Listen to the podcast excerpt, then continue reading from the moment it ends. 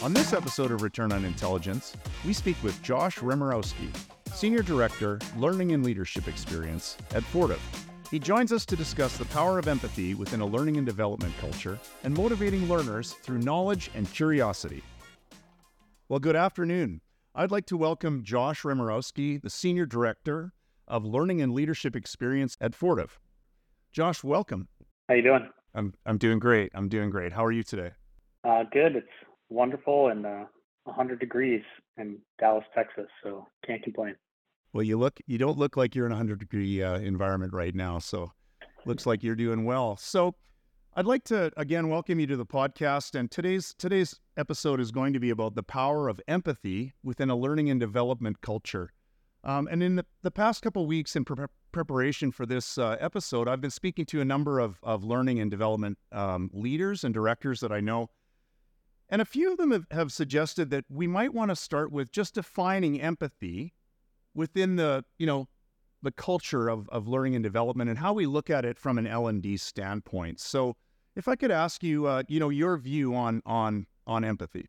Sure. I think a lot of people get empathy confused with sympathy. So, you know, when you look at sympathy from almost like feeling pity or feeling sorry for someone, I think you hear that a lot when someone experiences loss.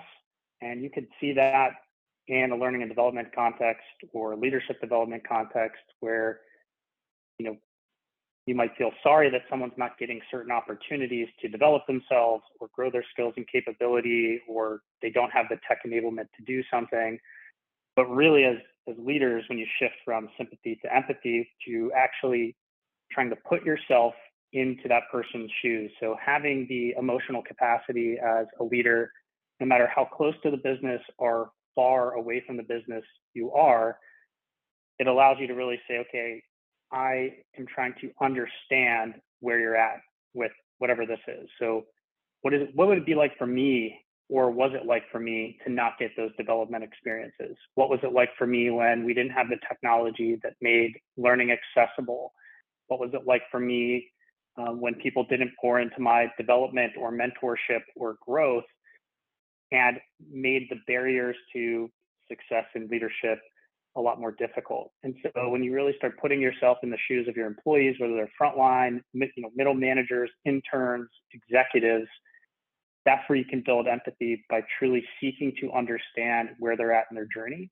And I think it's a it's a critical component, and it can get lost. I think as you move further in your career, depending on what your role or responsibility is, some people will just put it upon those individuals and you know i'm sorry you're not getting this opportunity but it is what it is or that's just the way things are. And so that's how i'd se- separate the two and i think it's just really important for learning and development leadership development talent development professionals and really any ex- executive to, to really try to have that empathy for how they develop grow and, and nurture the talent within their organization yeah that's so true and one of the, the great things I read about empathy was, um, you know, someone commented that empathy is the balance of asking and telling. And I think in leadership, it's important to, you know, really reflect on that. That's emotional intelligence, really, that, that together with empathy, um, you know, when, when you talk about the balance of asking and telling and not using,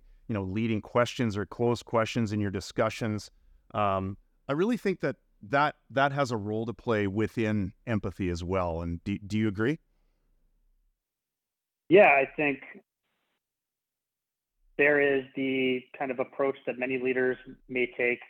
And this is almost from that mentor lens where it's telling people how I used to do it um, versus what you're talking about, which is truly asking and seeking to understand um, about what someone needs.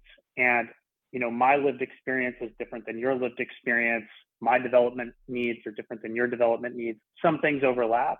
And so my ability to have humility and that emotional intelligence, to your point, to ask questions and seek to understand what, you know, what that learner's needs are, um, are a critical component to, to empathy, right? Because that truly means I am trying to put myself in your shoes by learning the things that are required rather than just saying, this is what I've experienced, this is the best path, path to go, and this is the way we should do things. So I would wholeheartedly agree with it. And I think it's just that's why you have two ears and, and one mouth. And, and as a leader, the, the more listening you can do, the, the better.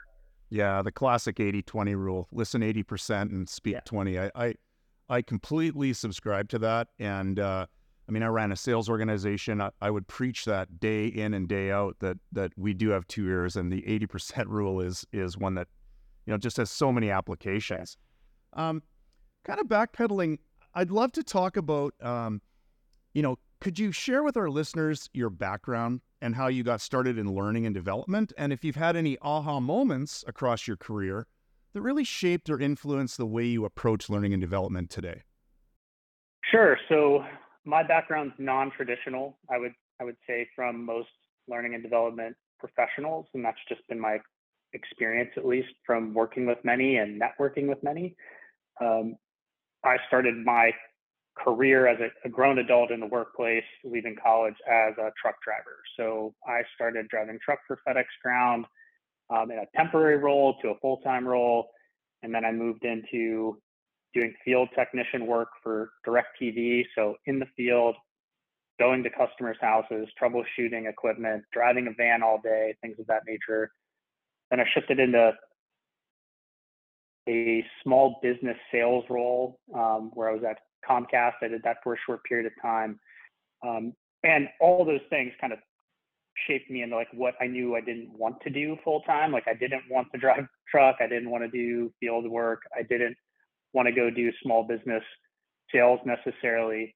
And, you know, I kind of really thought about what path do I want to go on? And is there an organization that can maybe provide some of that growth?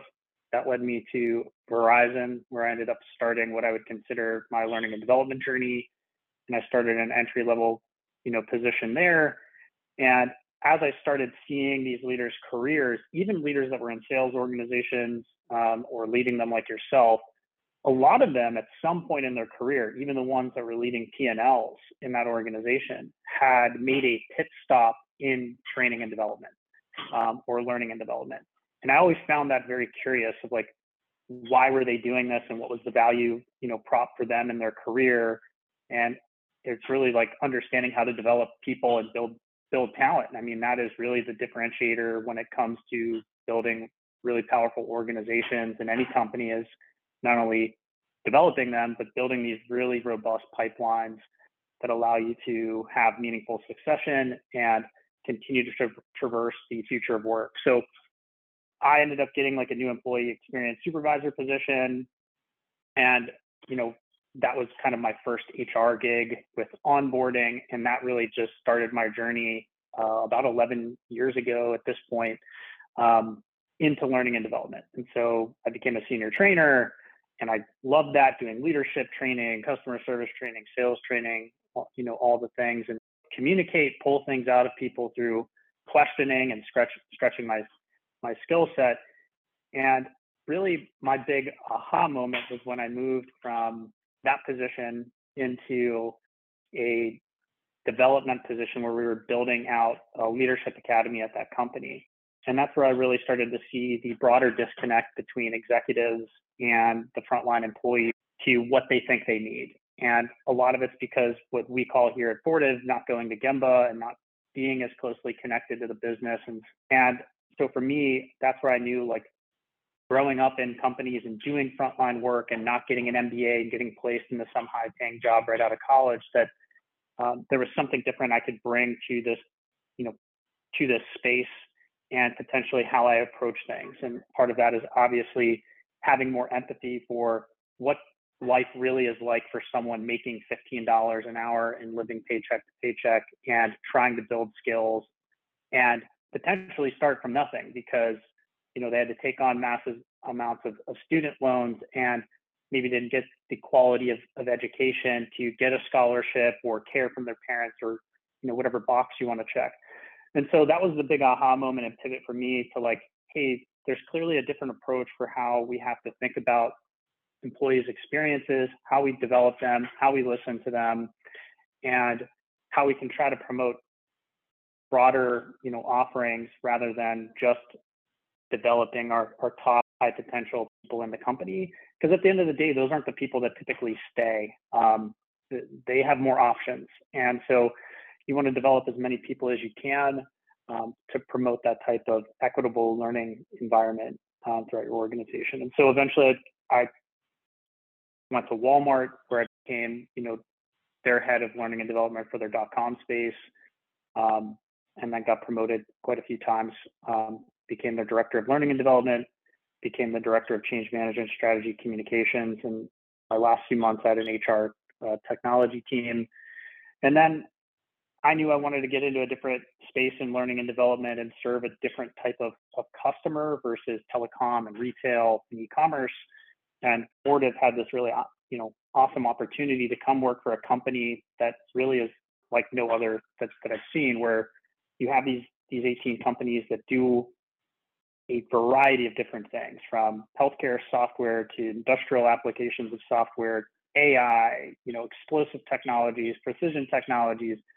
Uh, per, you know, I mean, when you look at some of the stuff we do with with sensing tech and other electronic, you know, things with um, like our company Fluke, that you know, whether it's sensing heat or solar, um, RF frequencies. I mean, there is so many brilliant people that that work here, and you have to to do a lot of different things than what you do somewhere else, which is starts with making product, innovating product, not selling someone else's product that that they make. And so it was a really interesting opportunity to come work in this kind of decentralized you know system really of, of a company where um, they all run their own p&l's and so that's led me here and i really think my learning and development journey was shaped by being an athlete for, for most of my my life and playing baseball and it was shaped by the people that actually spent the time to help me develop. That's where i got got the most and understood um, what my needs were by listening to me and not just telling me how yet again telling me how they would do it or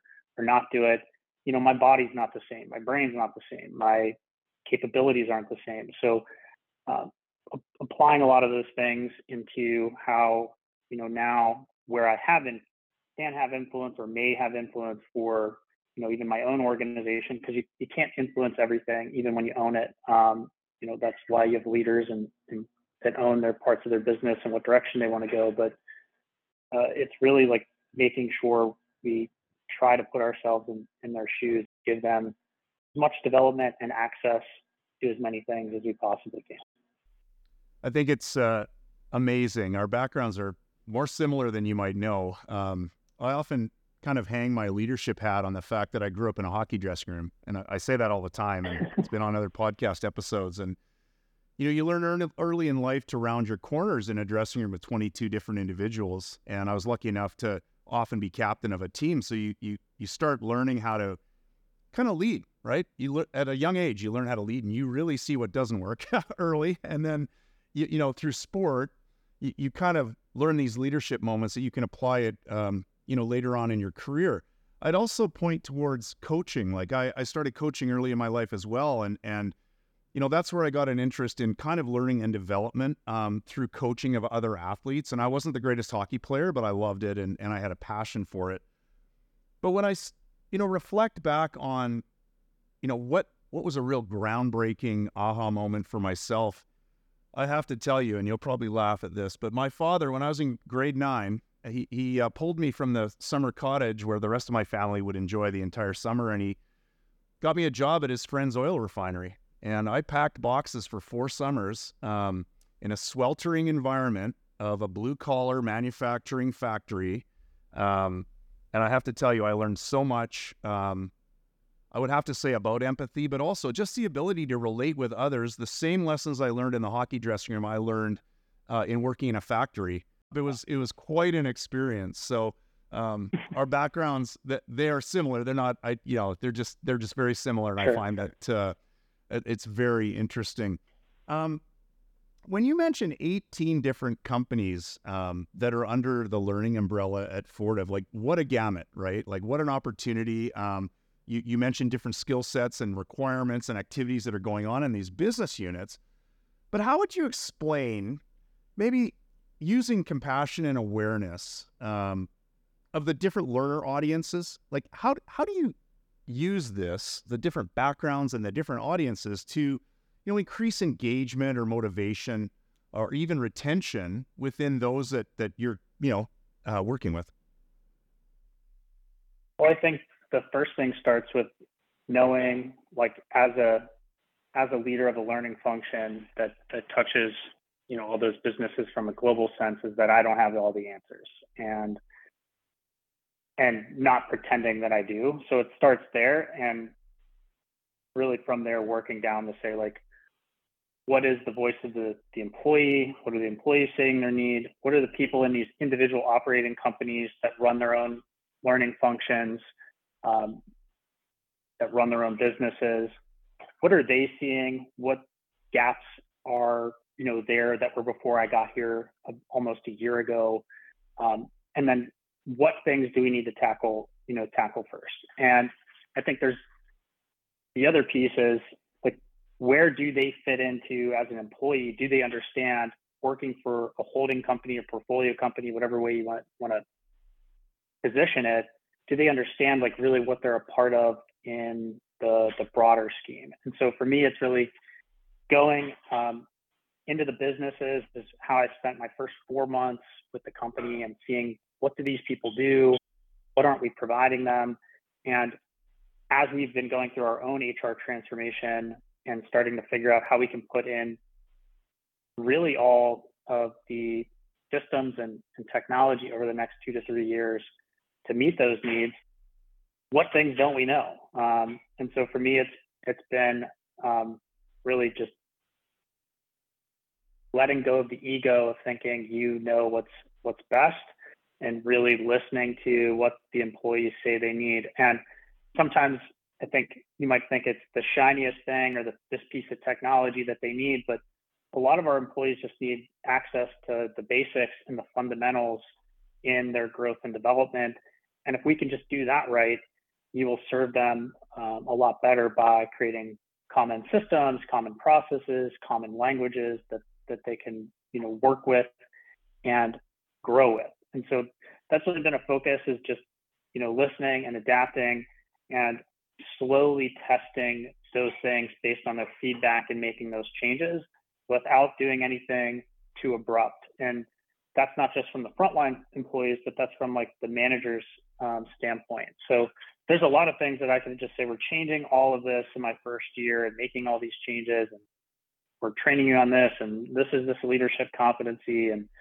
um, we're not going to do this anymore. And some of that you have to do, but I don't even know the culture well enough myself in that first year to really make those. And so I think you can be more do more harm than good um, by not really trying to understand the uniqueness of there's 18 different, you know, there's these different companies with different cultures and they're in different countries.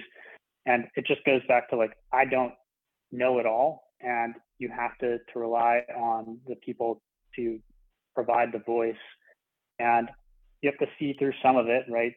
To, to make those decisions. But that's really been the, the process. And, and so now as we've moved through our HR transformation, a big thing that really we're, we're aiming towards is providing like what are the right fundamentals to provide things on emotional intelligence, leading leading through change, how to how to coach, how to be a team, how to be a team in a remote environment, how to be a team in a face-to-face environment, hybrid environment. So and really standardizing more of or more of those um, you know offerings and then ultimately get them deeper into the organization. So we fundamentally I would say have a have a big opportunity to serve people deeper um, from a span and layer um, perspective in the organization. And so that's really been the the approach. And you know, as I continue to learn um, over the next year or,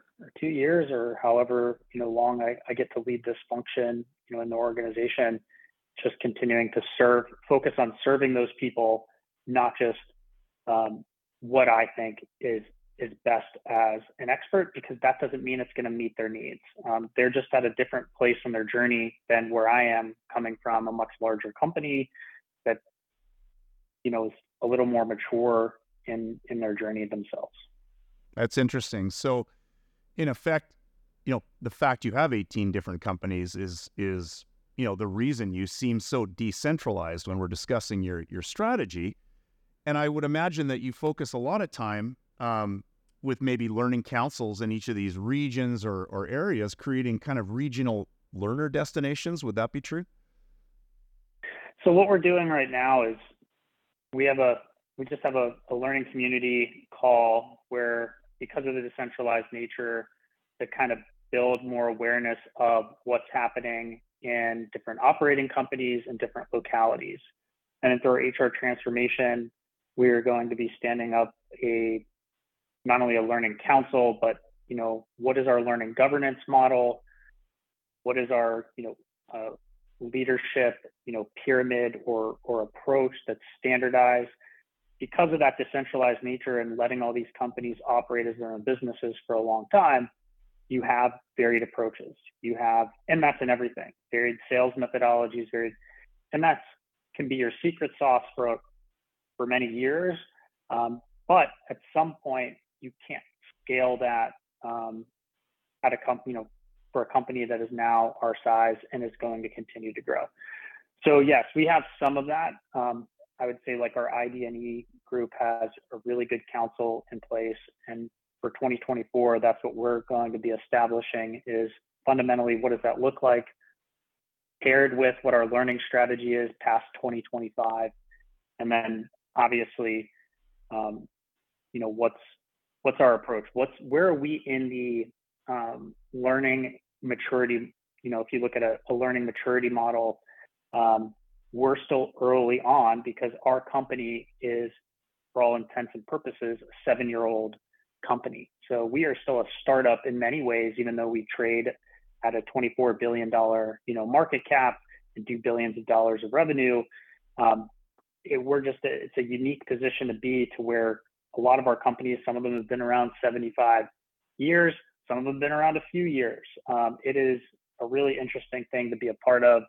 And the great thing is we're a continuous improvement company at its core. So for us, um, even with the decentralized nature, just our focus in general is just to continue to improve what we do, how we do it, and listen to the voices, you know, that know best from our operating companies for what we're missing, um, and not just try to pretend from some ivory tower that, you know, that I know all the things we should do because that's just not not realistic. I, how deep how deep into your uh, role at Fortive were you when uh, during like the height of COVID? You know, in, in spring of 2020, was that your beginning, or or had, had you been there for some time? So I started at Fortive about a year ago. Um, I was leading the learning fu- the learning function for the customer org at Walmart during COVID, um, and that was a really hectic time, obviously, to lead any function in any business. Uh, we had went from hiring zero people remotely to 10 over 10,000 people remotely in a couple weeks span. So we had to change everything that that we did, what we knew, um, how we did it, who supported it, um, and the biggest thing for me was really understanding what I was asking of the people that work for me. I had a very large team at Walmart. I had about 300 people in my my learning organization, um, which is much different than what I have here at Fortive. And quite honestly, it, it was just working side by side with with my people because um, they had to work a lot of hours to change a lot of content, uh, you know, I was training stuff, they were training stuff. I mean, we were all being asked to do things that um, really allowed us to meet the needs of our customers, which our customers in learning and development are, are our employees. Like those are the people we serve, and we had to do everything we could to serve them so that they could serve, obviously, our customers at Walmart, which are the consumers that that buy, you know, buy our products. Um, and the merchants and other things that, that we do business with and support. So, um, yeah, COVID was a, a wild, a wild time um, working for for such a large company. And then coming here when I first got the the Fortive, um, they had just started when I a year ago um, meeting in person again. Like they had been doing everything fully remote um, in a manufacturing setting for the most part, all the way until you know 2022, and so now it's been full steam ahead of trying to get back to normalcy. And so I've been, uh, you know, on strapped on the back of a rocket ship for the last um, 12, 12 months. So it's been a it's been a wild ride. Well, there. I mean, if you recall, uh, the, the big L and D themes, you know, going into COVID, were you know, it's all we talked about was learning in the flow of work, learning in the flow of work, learning in the flow of work, and then, you know, the COVID response went to 100% digital, and then we all lived the life of Zoom, and and uh, it's no news to anyone. But that pendulum, kind of the COVID rebound on the the L and D pendulum, where it went from digital and then it became accepted to start you know, doing instructor led training again. But that took some time. And now we see uh, when you speak to the Brandon Hall group, you know, the influx of instructor led training over the last year is massive, right? Everyone wants face to face and, and uh, little digital. Where do you see, where do you kind of see those learning modalities going? And, and, um, you know, in, when, when the pendulum, it's always moving, but where do you see it coming out of, you know, this COVID rebound folks are referring to, and, and now the fact that we've, kind of gotten through all these ILTs and and there's a bit of a mix. Where where do you see that blend? Do you think it'll ever get back to where we were previous to to COVID, or do you see kind of new horizons in in the learning techniques? Um, I think you're probably going to see it split in two directions for a little while. I think you're going to see some people double down on return to office and face-to-face training, and I think you probably might see some other people double down on remote work and you know saving costs on having a tons of depreciating assets and, and, and, additional liabilities just based on how their business is. We have a, there's a lot of businesses out there that just have a ridiculous amount of debt, and uh, obviously the Federal Reserve and everything else that's going on with inflation not boding well for for the amount of debt that those companies have taken on. So I think they're really trying to figure out how to to balance that. So I think you're probably going to see a split for a little while where people double down in two different directions and both are probably out of need. And then you'll probably we'll probably end back up somewhere in the middle where we'll get back to blended learning. I think I think at some point we'll get to a future with you know technology is good enough to really I think do the things people dream about with AR and VR and some of the other things that are out there when you know probably at and economies of scale, you can get them at better prices than you can to do. Most people are priced out of being able to do anything with those at scale. And so it's all very niche, it's all very shiny, and it, it gets you a Brandon Hall or an ATD award, which is great. But it's mostly not sustainable for most org, you know organizations. Just they're pri- they're priced out of it. And so I think you're going to see that. I think you're going to see that like kind of like little hourglass effect where it's which was probably what we've seen with learning modalities over the last X, you know, 30, 30 years. Um, and I think part of that's because no one spends the time to actually implement something the new way in a purposeful way. So if you look at, um, and it goes back to that learning maturity model where um, most people fall in a reactive state of learning and development. And that's what happened during COVID. COVID happened. Holy crap, we can't do all the things that we used to do. Reactively, we're going to move it to virtual. But if you think about what most companies did for virtual, they just either moved a bunch of PowerPoints into e-learnings and digit, digitized them, or they copy and pasted all those same trainings and then just did them via Zoom. Nothing about their approach um, changed. Nothing about how they used the learning science changed. Um, they didn't evaluate if any of these trainings were actually effective in the first place for the most part. It was just a copy and paste, uh, you know, switch. And I think when you see that with that reactiveness of most learning and development organizations, because most of them are, are still so early in the in a maturity model, um, that's why you're seeing us kind of go back to face to face and what we know because that's what they're comfortable with and that's what they could execute I think probably at the highest level, right? Because that's what their their organization is maybe you know equipped for to support. And so I think as the future and what we've talked about a little bit, when you get to like a truly at the other end of the spectrum of a learning maturity model where you're truly doing something innovative, where your employees have much more say in what they learn, how they learn it, when they learn it. Um, most companies are an ocean, you know, away from doing that because they didn't implement anything to like create this sustained way of doing things um, during COVID because of that reactive nature. So they're going to have to work their way out of that. I would say even the you know the last company I worked for, this company, like I think there's just a lot of reactive nature, and you know it's a pandemic. That's what you have to do. But at some point, people have to say purposely plan and spend the time in our microwave society where they want everything to happen fast and say, well, how do we actually make this leap from a reactive organization to a truly innovative one?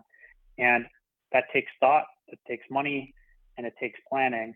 And um, for us, that's where we want to get in the next, you know, five years is to get to a place where um, we aren't reactive, but we can move from reactive to being proactive, and then we can move from being proactive to being truly innovative as a learning organization. And that's going to require a lot of time, a lot of working hours, um, and there's going to be other contingencies that happen with that. So for me, I, I think you're just going to see that split, and um, it'll be interesting to see who comes out better, you know, during that time. But I think you know a lot of them are just going to go back to oh, I got to go face to face and fly and do this thing and travel, and you're going to go right back to the middle, and then it'll eventually sort itself back out for what's the the next flavor of the month thing in in the space, and people will kind of branch off again. So when we talk about moving from reactive to proactive and then into the innovative space that we've just discussed, you know what? There is a role for empathy there. Clearly, um, sure. you're not going you're not going to be able to, as in your words, sit in your ivory tower and and dictate. But also, do you feel do you feel that there is a change in the pace of play that has emanated one i think from from covid there was you know the reactive nature of the requirements during that period it it pushed the pace of play and I think there's been a bit of a hangover there where pace of play has improved or, or stayed, you know, rather high. Um, but also, you know, we have this impact of Gen Z moving into the workforce. And, you know, both my children happen to be Gen Z and they've had a mobile phone in their hands since the day they could walk. So, do you see that impacting pace of play or is it is it is it because of COVID's reactive nature or what are your thoughts there? Because there clearly is a uptick in pace of play expectation from learners uh, within L and D uh, uh, cultures. Well, one, I think a lot of people that are just, I think, in in general, using technology to do anything, um, are learning in the way that I think most organizations don't provide. So they get awareness of something where it's like there's this tip or trick or how to do something or this tool and then they kind of choose what videos and what things do they want to watch that are most interesting to learn that thing and then and then they make a decision from there am i interested enough in whatever this thing is to actually then obtain a skill right so i've now started learning knowledge i've picked the people i want to learn from i've picked the things i find most interesting whether it's reading an article listening to a podcast watching a YouTube video, whatever. And now I might say, I want to actually gain that skill and I'm going to like put my time and effort into to scaling that skill. And that's how we learn pretty much anything is through that levels of curiosity. And I think it the, the pace of play itself is changing not because of anything generationally, at least from my perspective. I think it's changing because the way organizations um, were operating prior to inflation, prior, prior to a, a pandemic, um, prior to you know the, the Fed changing rates and and really uh, you know causing a lot of people to reevaluate their balance sheets for probably the next few years, is um, well I don't have as much room uh, to do things with, so everyone's chasing after you know more money, more more sales in their funnel. Uh, more leadership gaps. I mean, they're literally just trying to accelerate everything um, because their margins and room for error is a lot thinner. And I think, you know, the whole quiet quitting thing, when people are talking about that, I mean, I think quiet quitting's existed forever. It's just no one paid attention to it until there was less, you know, fat on on the hog or whatever it was, right? Like everyone's a lot a lot thinner um, when it comes to like what money they have or um, what they're experience, you know, what they've experienced through the pandemic and, and inflation. So they're just chasing things, I think, at a at a hyper scale. The problem is that then translates to typically the you know the front lines more than anything, right? Make more products, sell more product, um, make more innovations to your software, and you know, can you keep up with the pace of what's needed to keep them informed as all these changes are just continuously happening? And I think most companies can't because they eliminate managerial roles or they eliminate learning and development roles or HR roles or whatever the other roles that actually support the rapid pace of change that's happening in an organization. And it kind of goes back to having empathy. And then you burn people out and they quit. And I think you're seeing this in a lot of organizations where um, they're kind of stuck in this, you know, insanity loop. And there's there's ways out of it, but it requires just them investing in areas that I think just people have historically cut rather than invest or double down in. And so that's what I've I've found most interesting and, and just what I've what I've noticed is, you know, can we provide things in the you know the way they need them? And that's what we want to do eventually is be able to provide um, the ability to have that curiosity in your learning and like stumble upon the the skills and knowledge through your journey and not just be told this is the path you you have to walk down as a learner and yes there's some things like that like there's some guardrails you have to provide but that's just not how anyone does anything today in the way they learn um, and so you have to provide some of that variety and autonomy for people um, to go find the things that interest them that's a great point. And when you when you talk about people seeking out their own, you know, materials online to to learn about something, I mean, you can watch Instagram reels or TikTok reels and and learn how to play any guitar song that was ever recorded. And sure. and I I'm guilty yeah. of that and it's amazing. It is amazing. yeah. And I think what you're touching on though and these are your words in our in our conversation about a month ago when we talked about this episode you know you you really discussed a lot about motivating your learners with knowledge and curiosity so i can see that you're you know there's this pace of play change it's dictated by you know what's available to us now in social media and other things and and i can tell that you're you know utilizing that within your organizations um, to really I, I would have to say and, and correct me if i'm wrong but that that allows you to address this pace of play issue is by using the knowledge and curiosity factors to motivate your learners? Or perhaps I'm wrong. What are your thoughts there?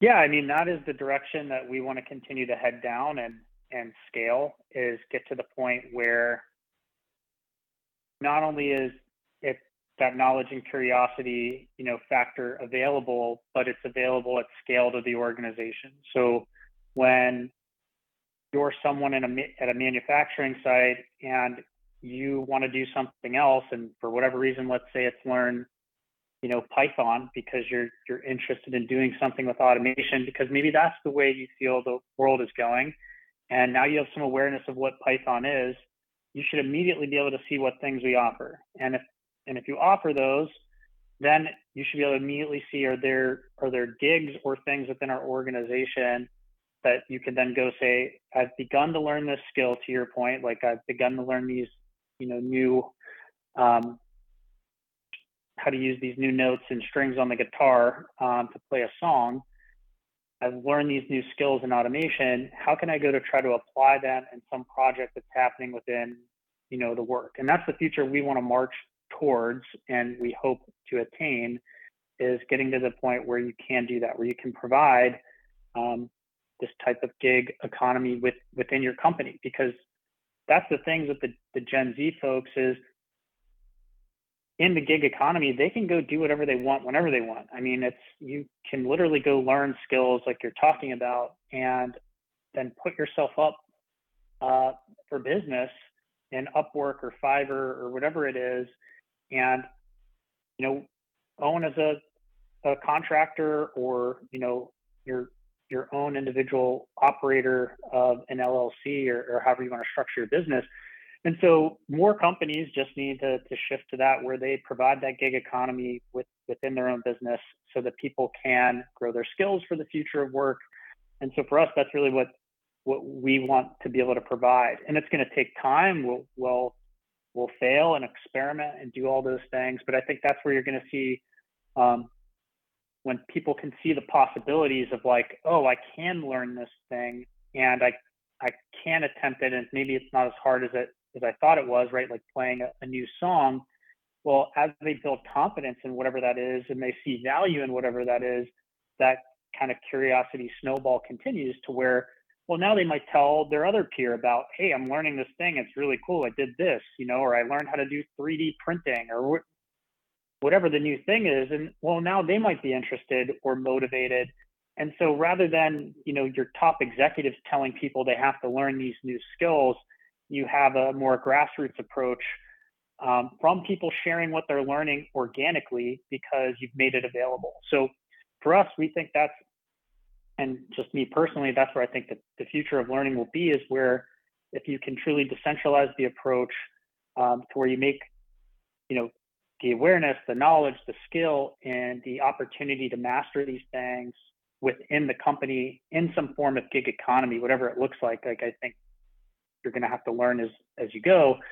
Um, that is going to be a great value proposition in general to to create better you know stick rate, to create you know I think better organic um, learning and, and growth and development, and ultimately build new skills for the future of work.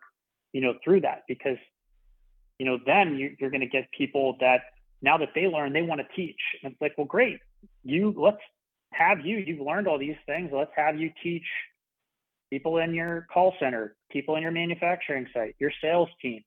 Um, now they become teachers, which is the ultimate, you know, um, way to, to show that leadership and um, to really build more more empathy to be able to say like not only do I understand that you need to learn this, I'm willing to spend my time and energy to, to teach you this. And so, you know, we're quite a few years away from that, but I think that's to me is like where you build that that community of learning. That's where you build you know a true solid base in your company to where people are sharing learning and helping each other grow. And they're not just so reliant on some learning and development function um, and then your tech can enable that to where you know i'm learning from them. They're not just learning from whatever you know some executive or whoever provides they're the experts. And so once you enable them, I think that's where you can accelerate and keep up with the, the pace and speed um, within your business because now they're automating things and now they're fixing all this administrative crap that doesn't bring value because they're closest to it. And oh, by the way, now they're skilled to to solve those problems. So I think that's going to be the most interesting thing. Um, and and that's what I really hope we can achieve through as we go through you know transforming our organization and really trying kind of a new I think new approach. That's fascinating, uh, Josh. I have to tell you that you know in speaking to you again today, it, it's obvious to me that empathy is part of every fiber of your being, and and it it has become a cornerstone to your approach in this uh, innovative strategy you have where you know yourself acknowledging we're, we're moving from reactive to proactive and into innovation um, within your learning and, and development. So in closing would you have any advice for other pr- learning professionals looking to increase and cultivate empathy within their culture? Um, because uh, you you do speak about empathy um, in a way that that uh, you know, I've I've seldom heard in other discussions, and so I congratulate you on that. But I think if there's any advice you had for other learning professionals, what would that be? I mean, it's I think it first starts with you don't know it all. So, like, if you can leave your ego aside and understand that you don't know it all, and don't have all the answers, that is what is going to allow you to go and get closer to heart the heartbeat of whatever your business is.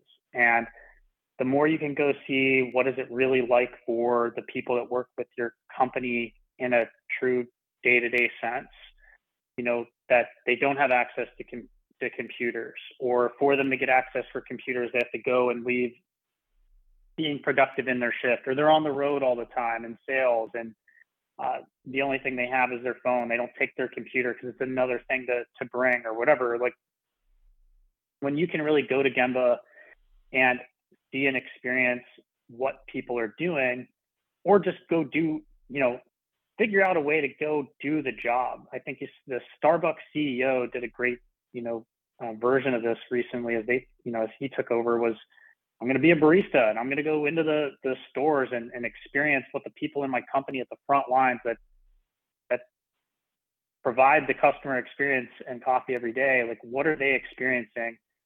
You have to do that, and I think the leaders that do that, and if learning and development professionals want to be as seen as leaders in the business, they have to get closer to the business and see what's happening. And for those that haven't done, you know, frontline work like I have and experience what it's like to be a truck driver with limited training or a field technician with limited training or a sales professional that got a two day training and is told he has to go sell, you know, sell products that he barely knows how can you go see what that's like and then enhance that experience so that people um, can not only get what's you know foundational to doing their job and staying employed but then what do they need from a continuous education standpoint to then carry those things forward and be success and get a raise and get a promotion and all the other things people aspire you know to do and to eventually be? And so that to me is just like the key is just staying as close to the business as you can. And, you know, our company, our executives model this. It's just such an inspiring thing to be a part of as they go and do Kaizens and Shin events and, and, and literally move the equipment and, and help solve the problems. That's the, the culture as a learning and development professional that that you want to cultivate because that's the only way you're going to really truly able to understand is to go put yourself in their shoes um, and to build that empathy. And everyone says there's there's not time um, to do that, but I imagine they can stop building some PowerPoint deck or something that they're doing, you know, today, and really build, you know, close connections to the business and potentially skip some, you know, some level of development, like you're talking about, moving potentially from reactive all the way to innovative because they they know the heartbeat of the business. That's just great advice. So, Josh, I, I really want to thank you uh, for joining us today. This this has been just a fantastic conversation that I've thoroughly enjoyed, and I appreciate your commitment to our podcast and the time you took out um, to join us. So, thank you very much. Thank you.